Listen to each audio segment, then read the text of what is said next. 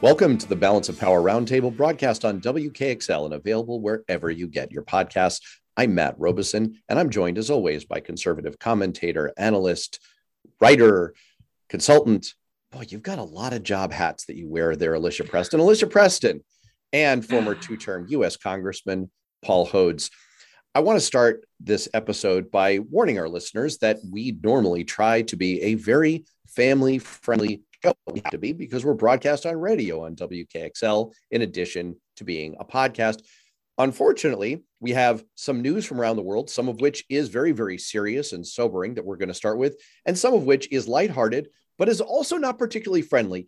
Let's start with the not particularly happy stuff. Alicia Preston, I really want to give you credit. Last week on this show, we talked about what many media analysts and certainly most Republicans were calling President Joe Biden's gaffe. I'm air quoting that word there because you said it was anything but. When Joe Biden came out and said, we cannot allow Vladimir Putin to continue to be the president of Russia, given everything that's happened in Ukraine. Most media analysts lost their ever loving minds. You stood up against the grain of your own party and said, no, no, no. He's being candid. He's saying what we all have on our minds. And now, as we record this on a Monday afternoon, it's it's Monday, April 4th, and we are just hot off the presses of President Biden saying, you know what? Vladimir Putin is a war criminal based on all of the reporting that's emerged over the weekend from Ukraine, the horrifying findings of civilians being executed, and many other atrocities committed by Russian troops in Ukraine. Alicia, I want to turn to you first. Your reaction to President Biden's statement last week is now seeming particularly foresighted. And I I don't know if you had a particular follow-on reaction, given that this is now very consistent to the new news emerging out of Ukraine. Look, this is a big deal. The president of the United States calling the leader of another nation a war criminal, but he is. And kudos once again to Joe Biden for calling him out on it. Eh, and we all see it. You see the pictures of Bucha and other places where, you know, people are just slaughtered in the road for what? For living in a country that Putin seems to want. This is war crime tribunal type stuff. And good for Biden for doing it. My one opposition to Biden is the same as I had last week. Stop walking things back, man you know, in, in a follow up press conference, he's like, well, is it genocide? No, no, no, but he's a war criminal. No, it's genocide. Stop walking things back. I actually believe Joe Biden's got the right instinct here. I think he is on mark with what he thinks and says about these moments that Putin's got to go, that he's a war criminal. I think he needs to be confident in his experience and years, which in this situation benefits him and us, and stick to his guns. Don't let the talking heads who are giving him polling numbers or showing him what, you know, network cable talk show host X is saying about it. Stick to your guns, Joe. Call it like it is. That's as Reagan esque as you can be. And stop worrying about the lackeys you got around you who are afraid. Yeah, you know, I I agree with that, and and Paul, you I, also kudos to you. You were right on the same train with Alicia last week, saying no, no, no. This is refreshing candor from our president, and he's just saying what we all have on our mind. And it seems like the events of the last week have shockingly, horribly just confirmed what we were saying on this show last week. Um, it's terrible you know, what's terrible is what's happened in Ukraine. Um, I agree with Alicia completely that uh, Biden should stick to his guns. He's taking the moral high ground on this. Uh, he's calling it like it is. Um, the distinctions between whether he's a war criminal or genocide, which the a lot of the pundits are now trying to punditize, is is is of no moment right now. What what's ha- what is important right now is that Biden lead the world in condemning what's happening in the strongest terms and take additional action uh, and lead the world in additional sanctions, however painful they may prove for uh, the citizens of the free world. Uh, more needs to be done right away. And if you're dealing with a war criminal, um, you're not going to be rationalizing the you're not going to be rationalizing it. Uh, he is a war criminal, and the Russians and Putin are responsible for war crimes, it is a huge step for the President of the United States, the ostensible leader of the free world, to call the leader of another nation a war criminal. But uh, he was right when he did it last week. He's right to con- to to continue uh, to call it out this week. Um, and uh, I'm glad to hear that the Europeans and apparently uh, President Biden are talking about additional sanctions. This needs to be ratcheted up right now. It's very difficult to create any transition from the topic of the war in Ukraine to virtually any other topic, given the deadly seriousness of what we are seeing in the images emerging from the war zone. That being said, I do want to focus on some of the other news from the weekend. In the case of the first item, there is a little bit of a surprising connection, even though it kind of comes in a humorous context, because the governor of New Hampshire, Chris Sununu, made headlines all weekend when he was giving a, a humorous address at the Gridiron Dinner, in which he did this whole lead up in which he seemed to be praising former President Trump. And then after a pregnant pause, said, and I'm hmm. quoting here, and I have to be very careful with, with the beeps for the FCC. He said, quote, he's Donald Trump, he's bleeping crazy. I don't think he's so crazy that you could put him in a mental institution, but I think if he were in one, he ain't getting out. And the connection that I see here is Chris Sununu, in a humorous way, is coming out and saying what is clearly on everybody's minds, especially Republicans' minds, who've been meaning to vent this, and very few have had the opportunity to do so, with the exception of Alicia Preston, who does this every week on the air, that Donald Trump is a crazy person. And the very idea of him returning to power is in itself, it's, it's shockingly crazy. It's incredibly crazy. So I don't want to just stop on that item because we could, of course, all give a golf oh. clap to Chris Sununu for being very, very funny. Oh, Paul, if you want to, if you want a golf clap, I was going to connect to yet a third item, but go ahead.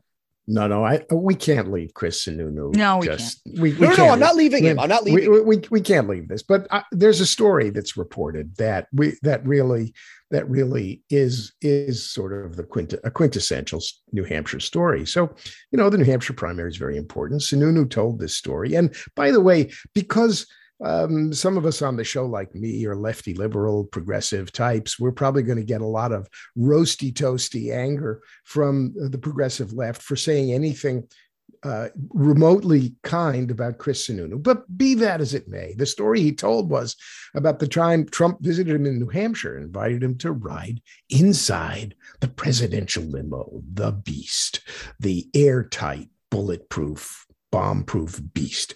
The then president suddenly stopped talking and pointed out the window at people lining the road holding American flags. And he said, They love me. Only problem, Chris Sununu pointed out, was that the man he pointed to holding a sign read, Bleep Trump. So let's give Sununu credit for humor. Let's give him a credit for uh, going to the edge of what makes Republicans comfortable, uncomfortable, we note with uh, interest that Trump acolytes fired back. They were really moved and incensed by this kind of humor.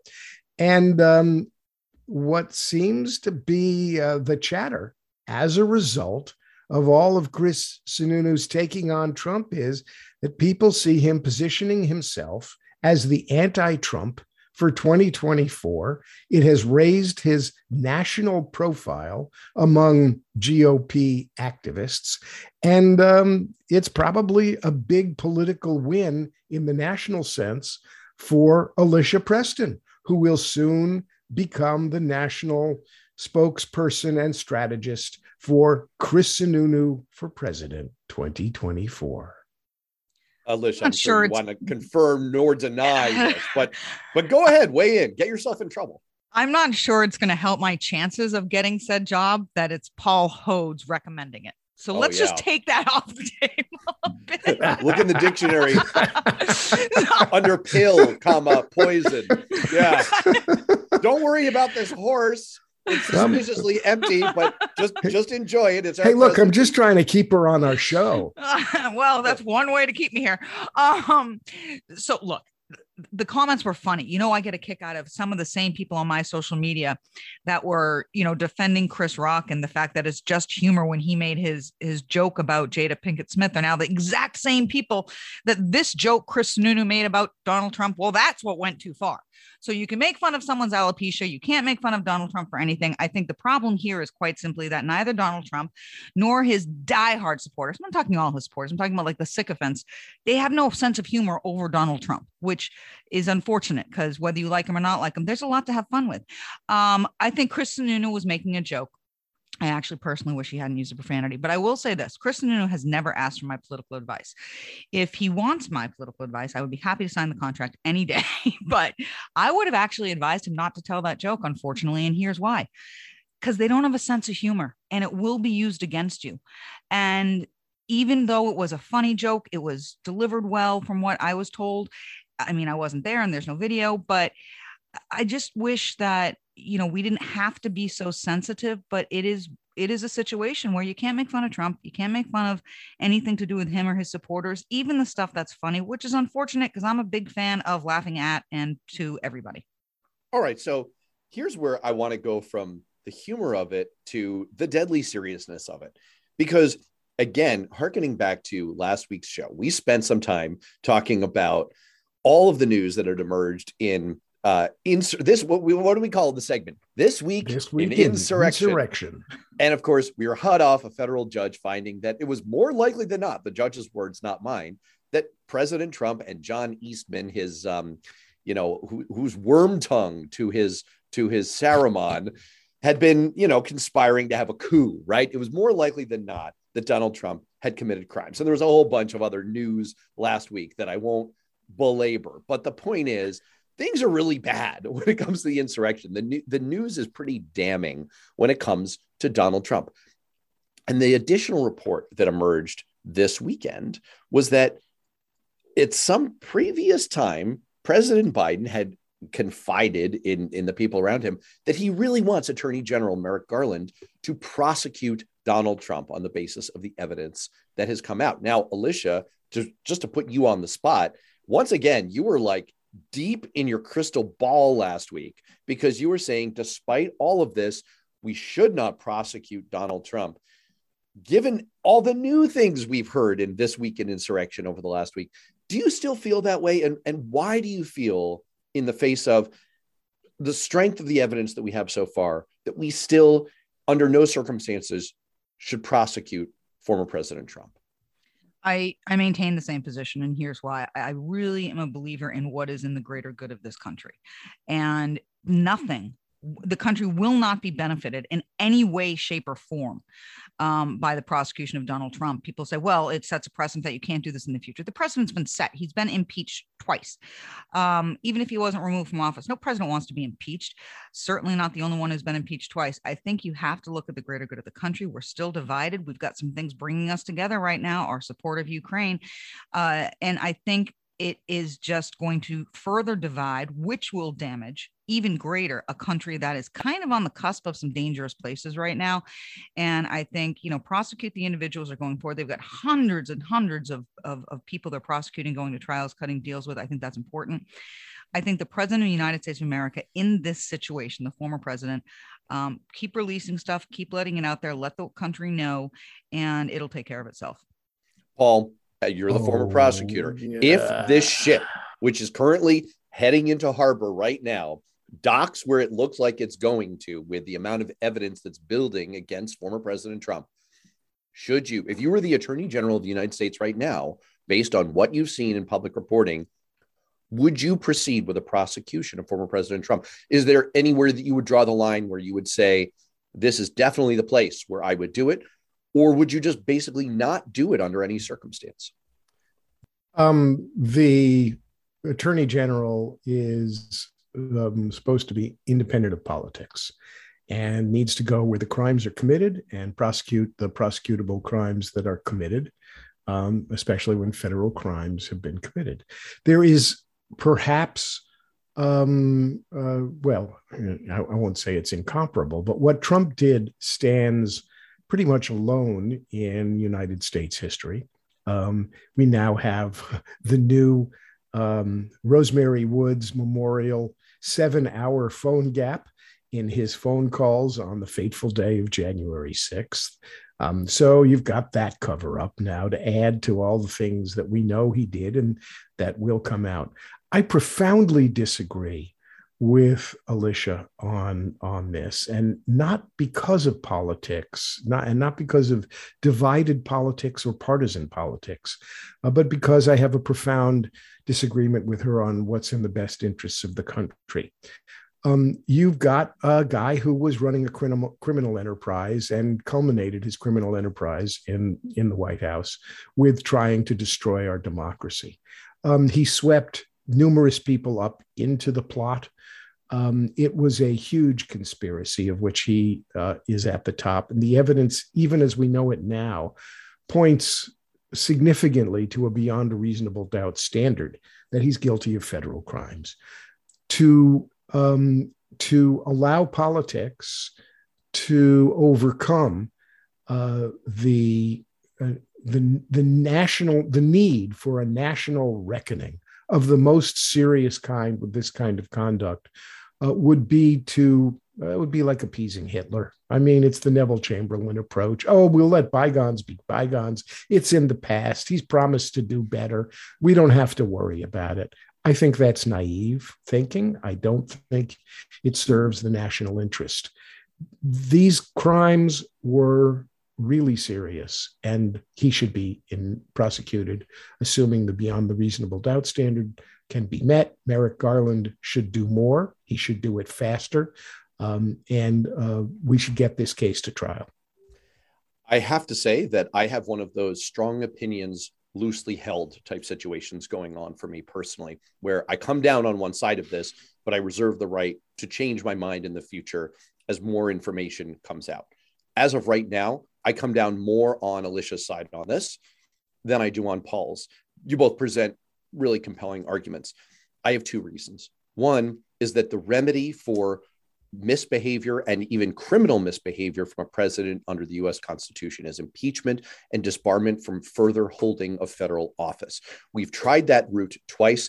Due to our current partisan politics, we've been unable to close the deal. But that is the remedy that the founders foresaw because I think they had the, the, the foresight to see that politics was inevitably going to enter into this. And that's where I get to my second reason. We talked last week about the decision for the in New York to not pursue the prosecution of Donald Trump over his tax crimes and the, the fact that there was a resignation from deputy AGs and, and they'd written a strongly worded letter saying that they really think that the evidence is there. We talked about, and Paul, you explained to our listeners the idea of prosecutorial discretion, that you really have to think about the larger context when it comes to even application of the law, even a situation where you could apply the law and you could get a conviction. And in this case, I think that there is some prosecutorial discretion that, yes, politics enters into this because right now, the keys to the car are held by people who I think everyone on this panel and most reasonably moderate Americans basically trust. I don't think people think that Joe Biden is a subverter of the Constitution and a loose cannon with our laws, the way that Donald Trump was. I don't think people see Merrick Garland that way. There, there are reasonably sane and responsible people holding control of the levers of power in our government. But I still think that there is a very real chance that Donald Trump will be president again in 2025 and that he will appoint some insane human being to lead the Department of Justice. When the keys to the car are turned over to those hands, if we've set the president a precedent of going after former members of the administration, including the president, be they for crimes real or imagined, we could be setting off a wave of political retribution that would be toxic to the country and could take us all down. That's where I come down for now. And I'm not giving anyone else a word on it because we have to take a break. At the top of the show, I warned our listeners that not everything in this broadcast or on this podcast was going to be safe for work. And that's because I had in mind the following story. You know where I'm going with this. Paul Hodes, you're a former member of Congress. How many orgies were you invited to during your time in office? None. Sadly, well, sadly, none. I mean, well, then I guess you are less popular than Madison Cawthorn. I who, I was I was never that popular. I mean, Madison, you were president of the freshman class, man. Yeah, but that doesn't mean I was popular. They they didn't couldn't find anybody else who wanted the job. But you know, I mean, Madison Cawthorn, he's got those square jawed, blue eyed, good looks. I mean, he's he's such a he's such a you know well spoken well spoken invited to all the best orgies is what intelligent guy he knows and so of course he's invited to all the best cocaine fused Republican orgies uh, that there are. I mean, he's he is the arbiter of social taste. He's like he's the Lord Bridgerton of Washington D.C., invited to all the best affairs. So. Oh boy, that was a great. Uh, you just ended on such a good pun. I cannot top that. But I will ask. I'm going to turn this into an actual question.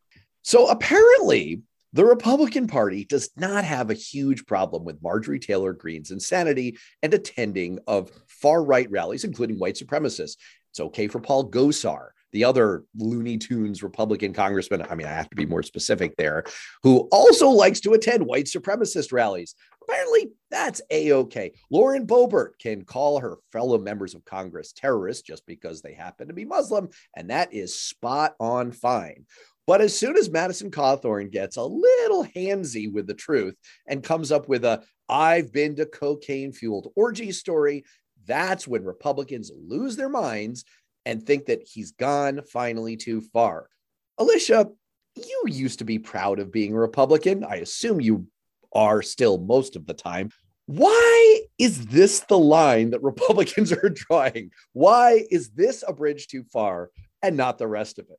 Well, I'll answer that in a moment. But first, I'm actually going to defend Congressman Cawthorn here. You ready? Oh, wow. Okay, wait, folks. Turn okay. up you ready? radio dials. Here we go. Do the kids out of the room if you're listening on pod. Go. And if if my chances to work for Sununu didn't get killed with Paul Hodes' promotion, this will do it. Uh, who says it's it, there is a scenario where Cawthorn's telling the truth. It is not beyond the realm of possibility that Congressman Gaetz invited Cawthorn to a cocaine fueled orgy. Wait, I mean, wait, wait, wait. Come on. Alicia, Alicia, I never, I, ne- I don't dispute the truth of it. I think it is true. I think it's absolutely true. I don't think he's making it up. Well, he I, claimed I think, that you know he came out and said he did make it up, then he backtracked, and no, I just no, want no, to point out it is very now. It's only Gaetz is the only one I would say did it, but it is not beyond the realm of possibility that Matt Gaetz invited this man to a coke fueled orgy. Come that on, it's Washington D.C. It's Washington D.C. When when when the kids are away from home and nobody's watching, there are no chaperones. All all kinds of hijinks go on. I I'm I'm I'm, I'm sure the Republicans are big fans of cocaine fuel fueled uh, orgies. In fact, I think that's the platform for for 2022. Vote for us. We have uh, more fun. We have better cocaine. I'm I'm going to be a killjoy here. I'm going to be a killjoy here. I I just you can't prove a negative. You can't prove a negative. Can I prove that Madison Cawthorn was not invited to a cocaine? I can't prove it, but I just want to clear up for all of our listeners.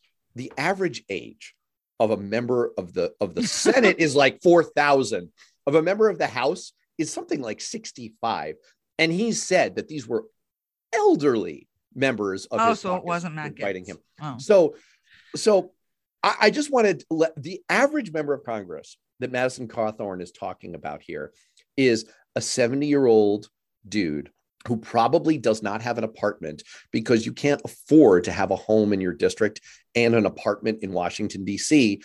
A surprising number of members of Congress, I'm not making this up, folks, sleep in their offices on their couch. I, I don't like the imagery you're bringing about to us. So let's let's just let Wait, this sit there. You mean the cocaine fueled orgies in the office uh, in the office 70 odd year old men. This is like Thor Ragnarok, hours? like no like... one sit down on the couch. All right, oh, Alicia, God. you're going to make a serious point here. Okay. Why My... you and you invoke the name of Matt Gaetz? I mean, like, so all of this stuff is like, yeah, it's fine, copacetic, but no, no, we can't have Madison Cawthorn making this stuff up.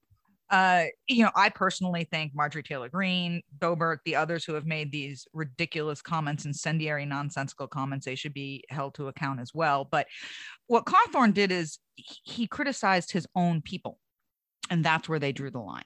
Um, you know, you can criticize the other side. So many of these extremists, it is not the majority of Republicans in Congress or in the streets, but so many of these extremists feel the other side, the Democrat, is the enemy, and therefore you can say and do what you want to them. I don't subscribe to that theory, but there are too many who do. But this time, Cawthorn was after his own people, and that's where they drew the line. And I think I agree with you that he but, clearly broke Ronald Reagan's 11th commandment, thou mm-hmm. shalt not speak ill of a fellow Republican. And, uh, you know, that's, that's, I guess, bad, but good gravy here. People. Does Madison understand that he is no longer going to be invited to said cocaine fueled orgies? Did he think this one through? Because I feel like it's not beyond the realm that that might intrigue him. I'm just saying. I guess the first rule of Fight Club is you don't talk about. You see, now I'm picturing oh. like an eyes wide shut type deal where Kevin McCarthy. All right, now we really are. Such a bad movie, by the way. Oh, it was a terrible I'm movie. Such a Kubrick fan, you know. It's like I'm that, just not a little too heady for me. All right, look on this show before, I've invoked the phrase we're going to move from the sublime to the ridiculous, but we have not been living in the world of the sublime up till now. And we have to somehow go to the even more ridiculous. I, I don't know how to characterize this next story. Politico did it by saying, She's back. It is true. Former Alaska Governor Sarah Palin announced on Friday that she is going to run for the state's lone U.S. House seat She's joining a crowded field of nearly 40 candidates to fill the House seat left vacant by recently deceased Representative Don Young. Sarah Palin is running for the U.S. House of Representatives. Paul, your reaction? It makes me so proud as a former member of Congress to think that I would be joined by Sarah Palin as one of those fortunate few who've had the honor to serve our country. Sarah Palin, how's that touchy feely thing doing for you? Uh, obviously, pretty well. Um, because, by the way, I think she ought to run on her foreign policy chops, which, as folks may remember, were um, uh, I I know all about foreign policy because I can see Canada from the top of Alaska.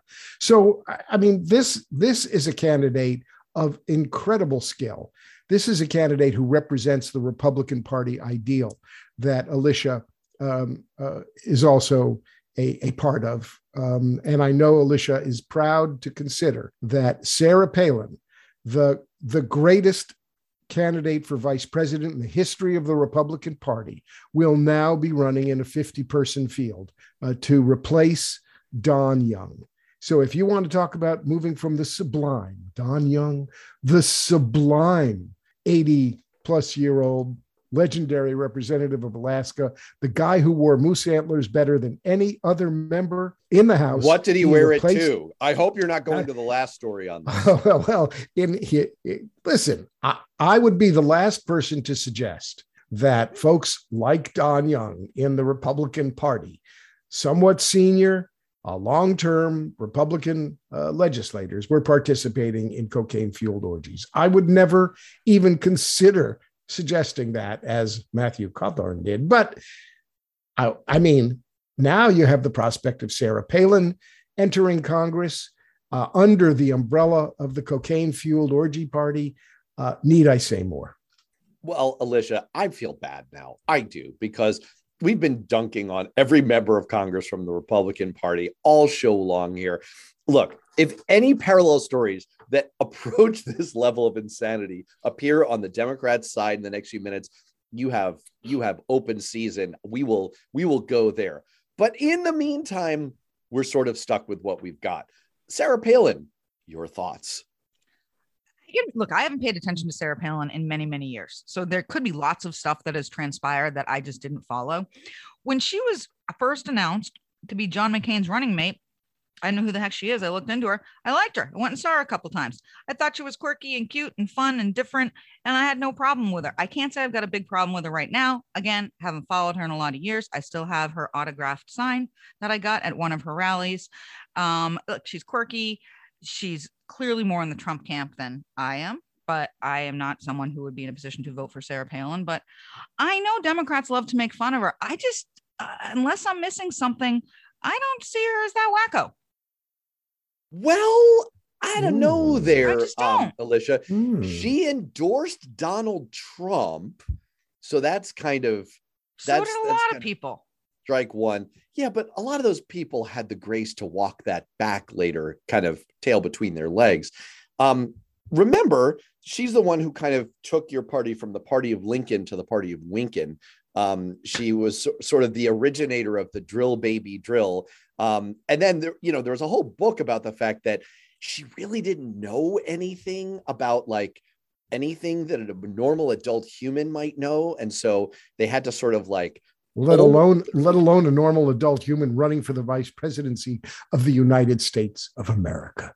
I, I, but look, I, I, I can say You guys that have Kamala Harris, so I really don't think you should be calling any shots on this one Kamala here. Harris, that is not a good comparison. Come Oh, that- on. I'm That is sorry. not a good There's comparison. no equivalency. Sorry, is- Kamala She's Kamala Harris Attorney actually general of the of the state of California. She's the former U.S. senator. She has an actual distinguished legal career. Sarah Palin's greatest accomplishment was being a short-term mayor of Wasilla, Alaska, and then basically falling into the governorship, which she left after two years because she thought she could do better on Fox News, who kicked her to the curb. I mean, isn't it possible that this is all kind of like the same thing that led to Donald Trump running for president. It's kind of a publicity stunt meant to reinvigorate her brand for Fox News purposes that maybe is going to go too far and she's going to end up actually in office.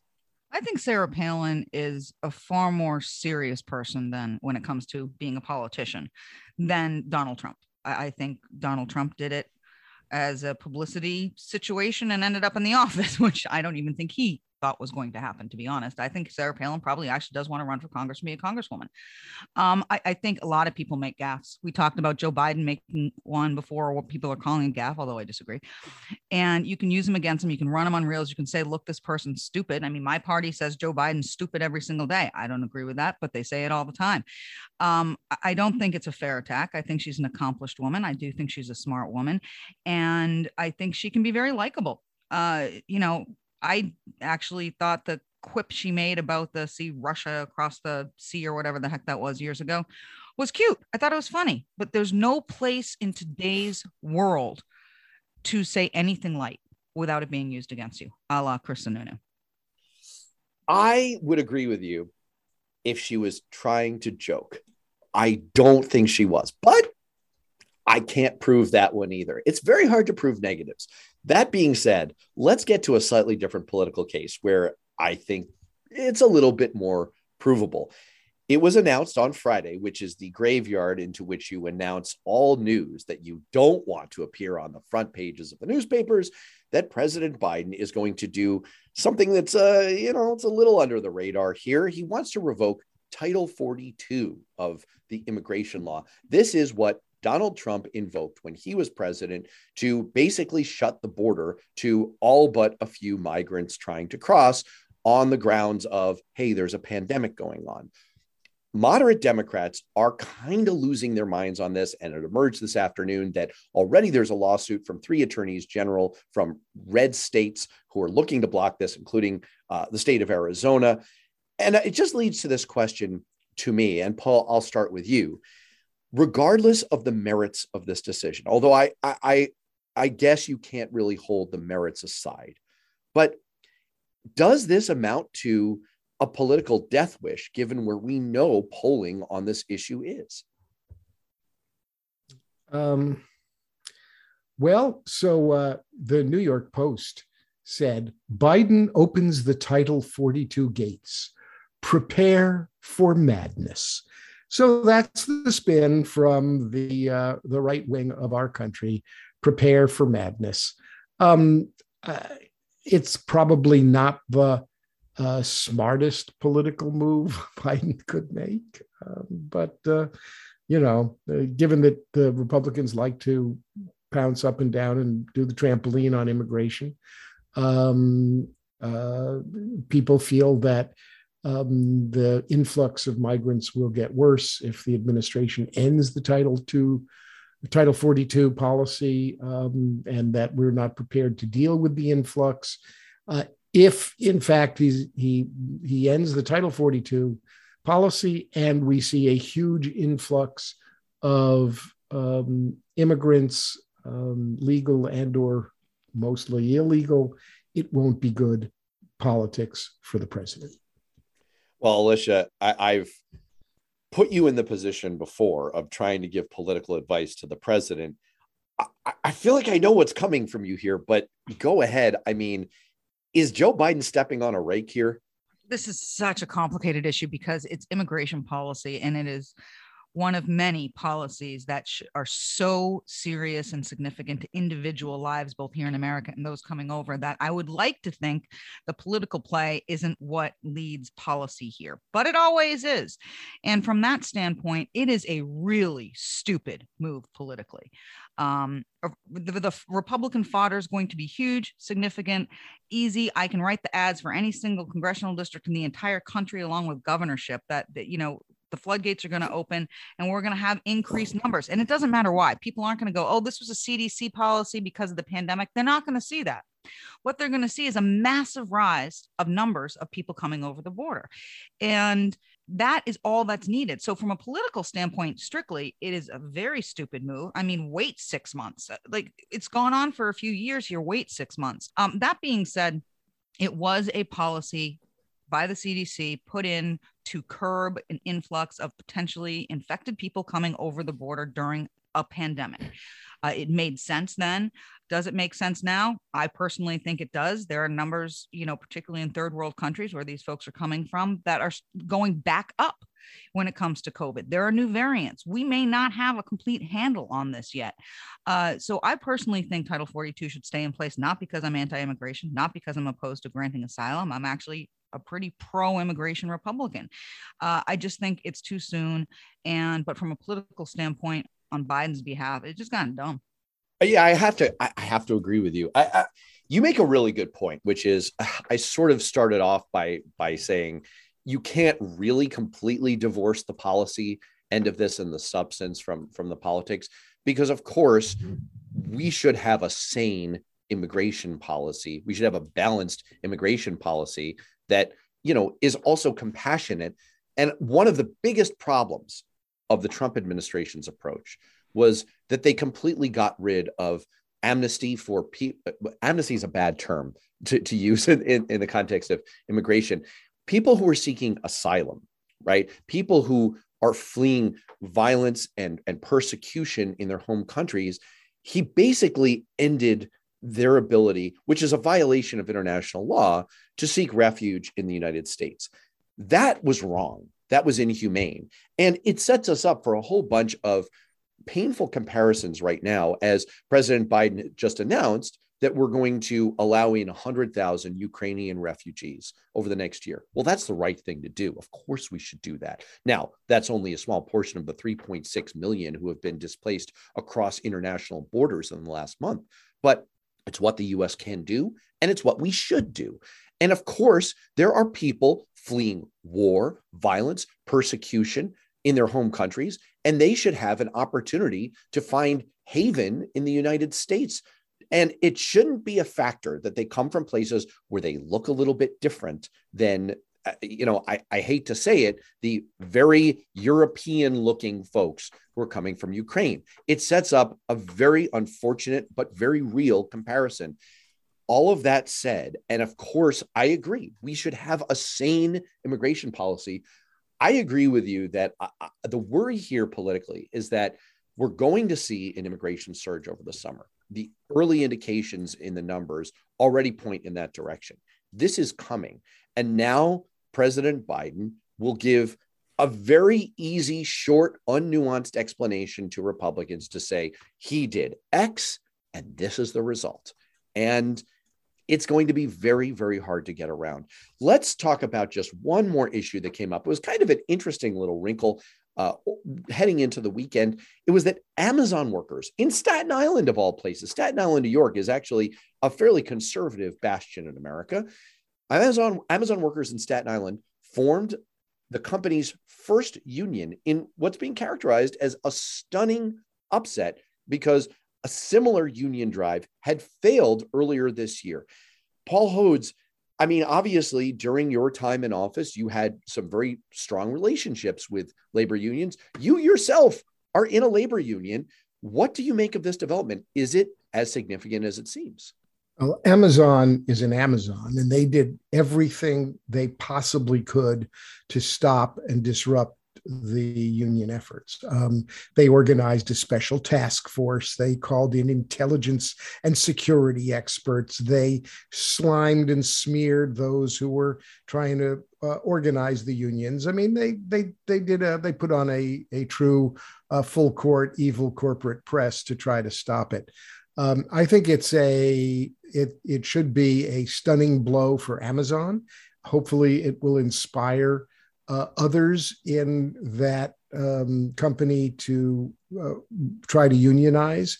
Um, I'm I'm always so thrilled to see Amazon's uh, television ads touting their minimum wage and their other great benefits that they pay for people, but they are notoriously awful.